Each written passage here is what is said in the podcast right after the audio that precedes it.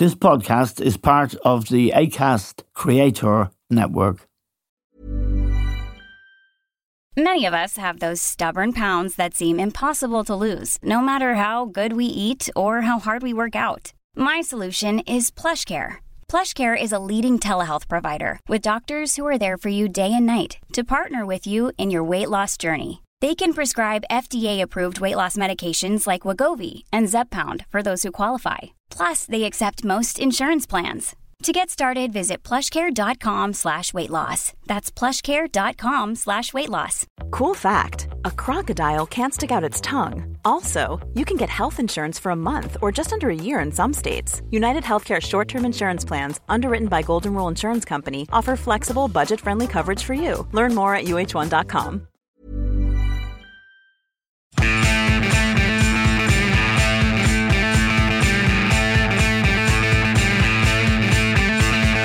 Hello and welcome to The Stand with Eamon Dunphy. Now, in Britain, last night something remarkable happened.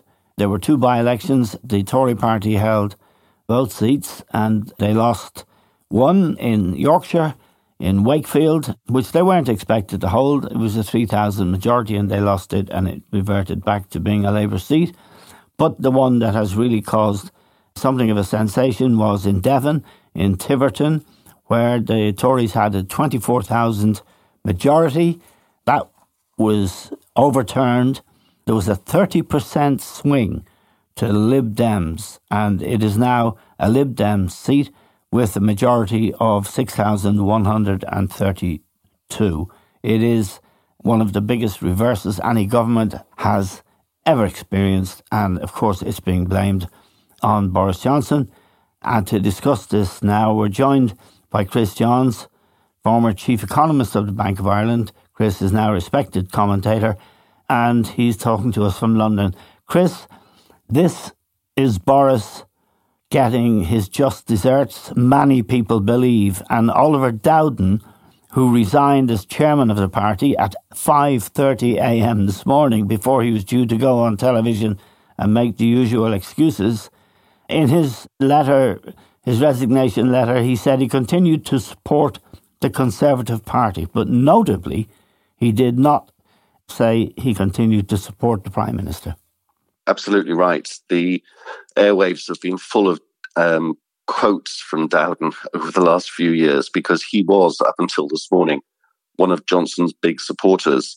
Um, one political columnist put it very well, It's and I, I will quote from this. It, he says that it's staggering that Dowden, who has demeaned himself most for Johnson's inane culture wars, now claims to have standards. Dowden, um, Rory Stewart, whom I've mentioned to you yes. before, um, said that he was a high flyer who abandoned one nation conservatism, bet his reputation on becoming a cheerleader for Johnson, and was rewarded with a cabinet seat. So this is a man who subsumed his own values, assuming he had them in the first place, in order to become a Johnson supporter, and now he has resigned as chairman of the Conservative Party. With that chairmanship came a cabinet seat. Um, it was a minister without portfolio, so presumably he's gone from the cabinet as well. And it's notable that there were three big supporters early on in Johnson's um, campaign to become leader of the Conservative Party back in the day. One was Dowden, another was a guy called Robert Jenrick, and another was a chap called Rishi Sunak, the current Chancellor of the Exchequer. Yes. And they are now three examples of people who came within Johnson's orbit and have been completely eviscerated as a result of coming into proximity to Boris Johnson. It's a pattern that Johnson has repeated over decades. If you come close to him, you end up becoming damaged goods. And all eyes now are on Rishi Sunak. Um, there is, I, I guess it's slightly febrile, but it, there is speculation that he may also be the next one to walk. And um, I think that the, that's speculation, but he must be considering his position. And sources close to Sunak this morning, as the papers say, are, are saying that he is considering his position, as they say. But um, it, it won't be the last resignation, I, I suspect, Mister Dowden. No, and the question now that arises, can Johnson govern with any authority? he had the vote of confidence, which he won a fortnight ago. Technically, that means that the nineteen twenty-two committee, which oversees these matters, can't hold another vote of confidence in him for twelve months. However, Sir Graham Brady, who is the chair of the nineteen twenty-two committee, reminded people recently that they have the power to move that twelve-month stay of execution if they feel it's necessary. So he could face another vote of confidence. And when Tories are beginning to do the sums based on the Tiverton results, and the sums are, make for very unpleasant reading, they'd lose the next election. But as you say, it's worse than that, really. This fella's hollowed out the Tory party, hasn't he? And I, I go back repeatedly to your description of the cabinet as a mixture of right-wing hacks, journalists and after-dinner speakers. They are, some of them, I don't want to be intemperate, but some of them are lowlifes. Yes, re- absolutely. They really are. I mean, Jacob yeah. Rees-Mogg, Priti Patel with her Rwanda scheme, Nadine Dorries, who wants to privatise Channel four and take the licence fee away from the B B C, is the Minister for Culture. She used to be on I'm a Celebrity, Get Me Out of Here.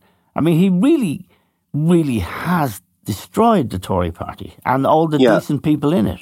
Somebody, uh, uh, an ordinary Englishman asked me the other day what on earth is going on in the country and how could this have all come to pass. And, of course, it's, it's difficult to to try and describe just why it's all happened, why there is this cabinet of non-entities and incompetence and all the other words that we might use to to describe them. But I go back to a simple metaphor, which is that it, it my theory is it's the rotten apple theory, that, that you, you have what are basically decent people um, in, c- close to this rotten apple, and you know who I'm talking yeah. about, and gradually they all become contaminated and end up like the rotten apple. It only takes one, and I think we're watching that in real time.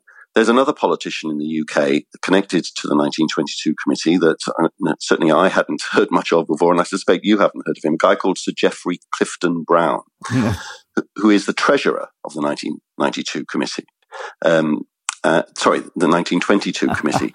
And uh, he reminded us only this morning that the rules could be changed. And when asked, would he lose his seat if the vote yesterday was repeated, he said, yeah, I'd lose my seat. So th- these Tory M Ps are now very, very worried. It, a lot of people will, of course, be saying, okay, it's just midterm blues. Midterm by-elections don't signify anything. Johnson thim- himself, speaking from Kigali, ironically, in Rwanda this morning, mm-hmm. has said exactly that. Uh, you know, and um, when asked, would he now resign, looked genuinely astonished when, when asked that question and asked the interviewer, are you crazy? He, he genuinely thought it was the most ridiculous question. But now, but it's becoming a pattern that he is losing by-elections. Um, Tony Blair, a very successful prime minister by some accounts anyway, um, during his three-term of office, fought twenty-eight by-elections. Do you know how many lost? No. None. Really? And the... Um, didn't hold the, on the, after they invaded Iraq, did he? Well, the, we'll, we, I, we, I, we, I, take, I take the point. Yeah, and um, it's actually a bit of an urban myth that by-elections don't signify anything. Sometimes they do, but but sometimes they don't. And there have been plenty of times in Conservative Party history when they've had a run of bad by-election results and then gone on to lose the next general election. So sometimes they do signify something. Um, the people are clearly on manoeuvres. Your old friend, David Frost, is essentially writing application letters for the job at the moment, causing people like me to Google, can a non-M P become Prime Minister? Well, he's Lord but, Frost now, isn't he? Yes, Lord David Frost, yes. Mm. And under the good chap theory of um, non-codified governance in the U K, it's not actually necessary for somebody to be an M P to be um, Prime Minister. Uh, it's, it's the prerogative of the Queen, actually. She could, in Roman Emperor style, appoint her horse to be Prime Minister yes. if she wanted to. But certainly David Frost is putting himself up, along with many others, um, for th- th- what they consider, I suspect, to be an imminent vacancy. Now, his time as Prime Minister is full of Partygate and other indiscretions and some disgraces. Owen Paterson, for example, a former Secretary of State for Northern Ireland, was a stroker. He was caught doing things he shouldn't be doing in terms of taking money to lobby. He was found by the Parliamentary Standards Committee to be guilty, and Johnson scrapped the rule under which he was made guilty. This happened about a year, eighteen months ago. There was a subsequent by-election because Paterson resigned, and they lost that seat. But it's no surprise that he is a man with very little character, if any. Absolutely. And that um, by-election that you referred to there, where they lost the seat just over a year ago, that was the second biggest swing to the Tory um, from the Tories to the Lib Dems. Um, yesterday's by-election was the third biggest in his in history, um, and it was the twelfth biggest by-election swing overall um, since they started, since records started, with, it has to be said, a high turnout. So it's looking ominous for the Tories, because the pattern within the votes in both by-elections yesterday was essentially an informal, and I stress informal, pact between Labour and the Lib Dems. And that's what will get Conservative Party strategists, I think, giving them nightmares. Yeah, I mean, he, he's damaged Ireland and is in the process, through Liz Truss, the Foreign Secretary, of trying to get legislation through the House, which is deeply damaging to us, this country, and, of course, to the European Union. He got involved in the Owen Paterson affair. He didn't need to get involved when a dodgy a dodgy M P is caught doing the wrong thing, has to go.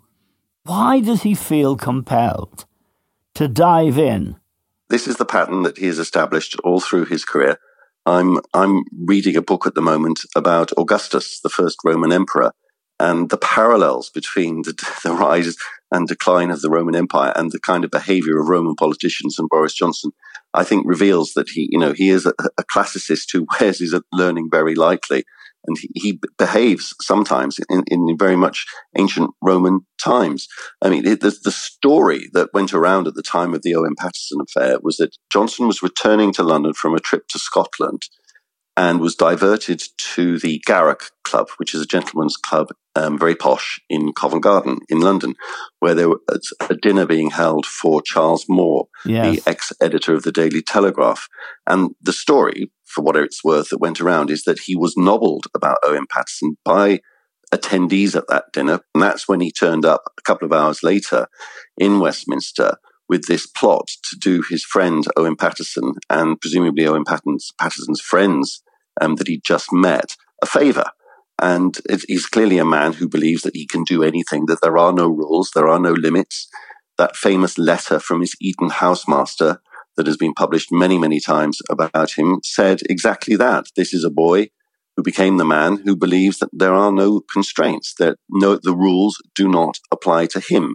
There's evidence to suggest he's believed this since he was a child, and there's evidence in his behaviour ever since he was a child entirely consistent with that hypothesis. It's a, he's yes. a man who, like a Roman emperor, doesn't believe the rules apply to him. And he keeps getting away with it. I, and now you're somebody who lives there or spends a lot of time there. I know you still spend a lot of time here. Is this reversible? Or, in my view, it's not. And I lived in Britain for a long time. I think once the British have washed their hands of you, there's no way back. And I thought before last night, I was discussing it with a couple of friends who said twenty-four thousand is a, a big, big majority. I said, he's gone. He's a goner. There, it'll be a, a vote against him. And they will turn out. The turnout wasn't bad. And it wasn't just Tories staying at home. It was Tories coming out and saying, this man isn't fit for office. And that's the charge, isn't it, at the moment, that he is not fit to hold the office of Prime Minister. It was a high turnout. It was the eleventh biggest by-election turnout since nineteen ninety-seven. And yes, there have been quite a lot of them. So it wasn't the biggest, but it certainly was significant. Um, what do the British people think? Well, I think very clearly um, it's about him. Um, the Conservative Party and Johnson in particular are saying that it's uh, they're blaming the cost of living crisis for yes. the vote. Um, there has been a poll done of Conservative and non-voters, as it turns out, in in the in one of these by-elections uh, when they asked, why did you vote the way you did? In other words, why did you not vote Conservative this time? And top of the list, guess what? It was Boris Johnson's character, yes, and all, all of the events that go with it. And the cost of living crisis came well down the list. So when they're asked, they say it's Johnson. So replicated across the country, if there was a general election now, as you say, they would almost certainly be wiped out. There, there's lots of vagaries associated with the British political system that may mean that the most likely outcome, if there was a general election, actually would be a hung parliament. Because for, in order for, for um, let Keir Starmer to become Prime Minister, I think he needs probably a few Scottish S N P seats in the bag. So that, that that's all very technical to do with the, the, the first past the post constituency system that we have here. But certainly the British people are fed up with him. That's what they're saying via this vote. That's what they're telling focus group researchers. That's what they're telling opinion, opinion pollsters. But, you know, Johnson isn't going anywhere. And, and you know, the only way they, they're yes. going to get him out this side of twelve months is to change the rules of the nineteen twenty-two committee process. They may or may not do that. The only way they're going to get him out is by, you know, the Conservative Party backbenchers discovering a backbone, discovering somehow or other that they do have some character, some ethics. Um, but he clearly himself is not going, he's not going to resign. And there, there are no circumstances that I could imagine that he would resign. I mean, there's still a couple of years before the next general election. Again, there's been febrile speculation that he may call an early one to get to try and put all of this behind him. But I, th- I don't think anybody would be advising him to do that in the wake of these results. That talk is now starting starting to fade. But, you know, a couple of years is a long time. Um, it's been famously said that a week is a long time in politics. Yeah. Events could conspire to bring back his popularity.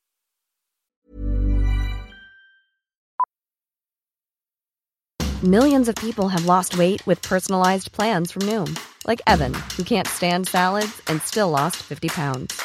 Salads generally for most people are the easy button, right? For me, that wasn't an option. I never really was a salad guy. That's just not who I am. But Noom worked for me. Get your personalized plan today at Noom dot com. Real Noom user compensated to provide their story. In four weeks, the typical Noom user can expect to lose one to two pounds per week. Individual results may vary.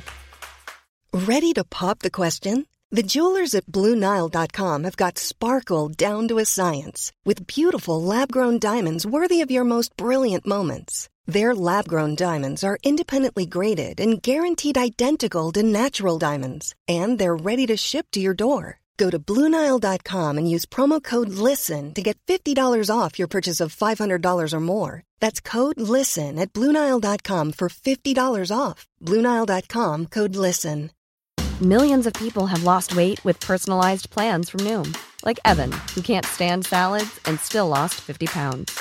Salads generally for most people are the easy button, right? For me, that wasn't an option. I never really was a salad guy. That's just not who I am. But Noom worked for me. Get your personalized plan today at Noom dot com. Real Noom user compensated to provide their story. In four weeks, the typical Noom user can expect to lose one to two pounds per week. Individual results may vary. Quality sleep is essential. That's why the Sleep Number Smart Bed is designed for your ever-evolving sleep needs. Need a bed that's firmer or softer on either side? Helps you sleep at a comfortable temperature? Sleep Number smart beds let you individualize your comfort, so you sleep better together. J D. Power ranks Sleep Number number one in customer satisfaction with mattresses purchased in-store. And now, save fifty percent on the Sleep Number limited edition smart bed for a limited time. For J D. Power twenty twenty-three award information, visit j d power dot com slash awards. Only at a Sleep Number store or sleep number dot com. Let me just ask you about two events. This new legislation on the Northern Ireland Protocol is provocative and it's unpleasant. And the Americans, including Joe Biden, in the last forty-eight hours, have warned the British that it's not going to wash. And it will be brought up. He's going to a G seven meeting from his present engagement in Rwanda. And Britain is not going to get a trade deal, certainly with this administration. He will be hoping, of course, that the Republicans win the midterms. But he is fighting with Europe. He's fighting with the United States of America, with whom they're hoping to get a trade deal. But more importantly, Chris, and this is your area of expertise particularly, the British economy. The O E C D figures show that in terms of growth, only Russia will have grown less than the United Kingdom in the next twelve months. So on its current trajectory, the British economy is in a very, very seriously bad state. You mentioned, first of all, the Northern Ireland Protocol. It's significant that that's coming to the House of Commons, I think, this Monday. Um, so it's going to be very live next week. So um, keep, do keep your eye on that. It it, it is um, an explosive issue for all the reasons that we've discussed. Well, he's endangering um, the Good Friday Agreement whilst claiming, you know, this is the, the kind of lies that really offend people. He's claiming to try to save the Good Friday Agreement. What he's doing, actually, is is posing a really serious threat to the Good Friday Agreement and to one of its essential features, that is, no hard border on the island. I mean, this is vandalism. Yes, vandalism, performative politics. There are all sorts of nasty labels we could attach to this. I think one of the most significant aspects of the Northern Ireland Protocol issue is that this is all a, this is a confected, made-up row. Yes. And um, it, it, you remember, and we've talked about this before, that uh, last year, would he or would he not trigger, trigger Article sixteen?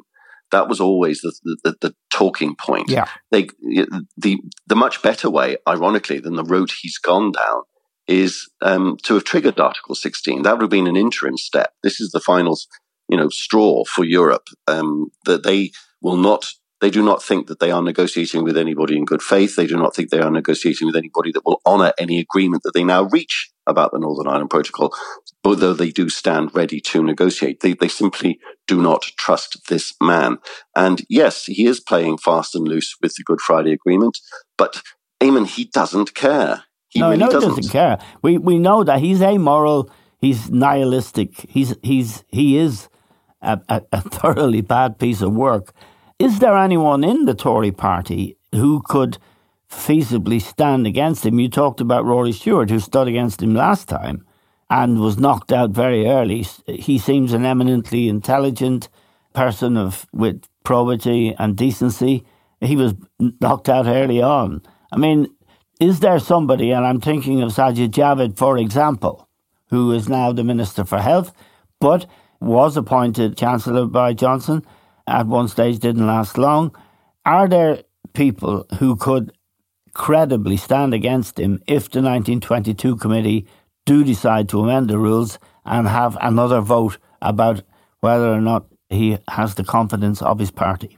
This is one of the reasons why a lot of political analysts said that they didn't vote no confidence in him, that he did, that he managed to scrape through his slim majority for that vote, is that the Tory party can't answer the question that you've just asked, yes. Is that who would replace him? And because there is no nobody obvious, they somewhat cowardly, in a cowardly fashion, decided to stick with the devil that they know. Because it, it, what you need to know, apparently, if you are a Conservative M P in these situations, is trying to gauge what is the, the best thing to do from, from your own career point of view, yeah. Is who is likely to succeed the person I'm about to vote out. Because they can't answer that question, because there is no obvious candidate, you asked, is there a credible candidate? That's a different, uh, a different question. One of the rumours going around Westminster this morning is Sajid Javid is suddenly inviting a lot of friends and advisers to garden cocktail parties over the next few weeks. And that's deemed to be the, the, the classic sign of somebody starting to go out on manoeuvres, canvassing for yeah. support for his leadership bid. As I mentioned earlier on, I think uh, Frost, Lord Frost, I mean, um, some, somewhat he's incredibly... Got, he's got no chance. He's also pitching for, for leadership. Um, the ex Health Secretary, Mister Hunt, who went to the yeah. wire with um, Johnson the last time around, is Got clearly um, is clearly hoping to make a yes. comeback. Um, I imagine that Rishi Sunak is considering, as I said earlier on, his own career position this morning. Um, and certainly if he were to resign from the cabinet, I would have thought that would precipitate the final crisis for the nineteen twenty-two committee to change their rules. And if, if he did resign, that would be a sign that he's going to run.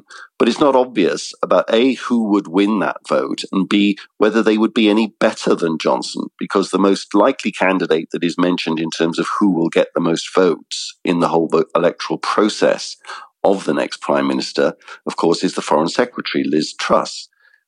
of whom Yes, you might laugh. Dominic Cummings famously said recently, of all the, the people who are crackers in the House of Commons, she is the most crackers of all. She is, um, yeah. There's no doubt about that. I think once she was in the tank trying to emulate, well, emulating, in fact, a famous photo op that Margaret Thatcher did with a helmet on, standing up in a tank. That was very early days in her ministry. I think at that stage, we maybe wrote her off. But there is somebody that, that, of standing that interests me. Michael Gove, who stabbed Johnson in the back when Johnson was going to run before Theresa May got the job. Gove has been very quiet, and there may be issues there around certain elements of his life. But he is somebody who is extremely able, and he's the Minister for Levelling Up, isn't he? He is. That's his in, informal title, and that's the task that Johnson has given him. You're right that he's been quiet. One of the most striking things about media, social and otherwise, today, unlike previous episodes, there's been the lack of cabinet and other M P support tweeting and blogging and coming on the airwaves, giving their undying support for Johnson. One or two have, but in the past, it's always been dozens of them. So, so that's noticeable. And as you say, Gove is very quiet. He's clearly, like all of the others now, on manoeuvres. And I mentioned that I'm watching to see what Sunak does with respect to his own position. But the other one I'm watching is Michael Gove, because I, I'm not sure that he would consider himself a candidate for the highest office. Maybe he does, maybe he doesn't. But I suspect he would like a top job in the next administration. So the way in which you actually, if you if you really wanted to get Johnson out and you were a Conservative cabinet minister this morning, I think if I was Gove, I would go to Sunak and say, right, Rishi, it's time. It's time for jo- for Johnson to go. We, between us, should form the next leadership of the party. I will back you if you promise me either the chancellorship or a foreign secretary job, um, you know, deputy prime minister as well. Give me a top job in the next cabinet and let's resign, both of us, today. That would be the, that, that would be the tactic that yeah. I would use. Let me ask you finally, Chris, about Fleet Street, and in particular about the newspapers. The Daily Express is just a comic, to be honest. I mean, they have pro-Boris headlines every morning, and they'll have one tomorrow morning as well. They'll find one. But in general, the press has a, a role to play, a huge role, in how the public perceive politics and politicians. How the press reacts to him now will be a test of the ingenuity of the press, but also a test for Johnson, surely. Absolutely. And, you know, you've mentioned the Express, the Mail is a, is another paper that supports him, the Telegraph. The media generally are very Tory-leaning, but they are also pretty unsentimental as well. Yeah. And if they sniff that Johnson is history, they too, a bit like my comments about Michael Gove, um, going on manoeuvres, thinking about the tactics for the next government, they too will now start thinking about their position when it comes to the next leader and the next government and where they are in terms of the hierarchy of contacts that they have with Westminster, um, the parties that they get invited to, the information flows that they want to continue to have. And if you see any of these key newspapers starting to switch their allegiance, or even, um, I don't expect this, but it, it, it's theoretically possible, at least one of them saying, Um, sadly, it's time to go, then that really would be a key moment. But don't underestimate the extent to which these kinds of newspapers do support this man. Um, yes. There have been lots of stories floating around. I think yes. you've discussed them on your show today about how they, they've spiked, managed to spike some rather lurid stories about a yes. job for, for, for Carrie Johnson in yes. the past this week. So um, the, the, the level of support for Johnson in Fleet Street is is is pretty strong. Um, but and as a result, if it started to crack, if you saw signs of it starting to fade away, then the writing quite literally is on the wall. Okay, thank you very much indeed for joining us today, Chris. I was just thinking there of Max Hastings, former editor of the Daily Telegraph and a fine writer of books about military matters, a military historian who uh, once had the pleasure of having Johnson on his staff, and who wrote a famous piece saying he was not fit, not only to be Prime Minister, but to be anything else. But Max Hastings is not yet in the House of Lords. Chris Johns, very grateful to you for joining us. Thank you very much, and thanks to everyone who listened. That's all we have time for now. We'll talk to you soon.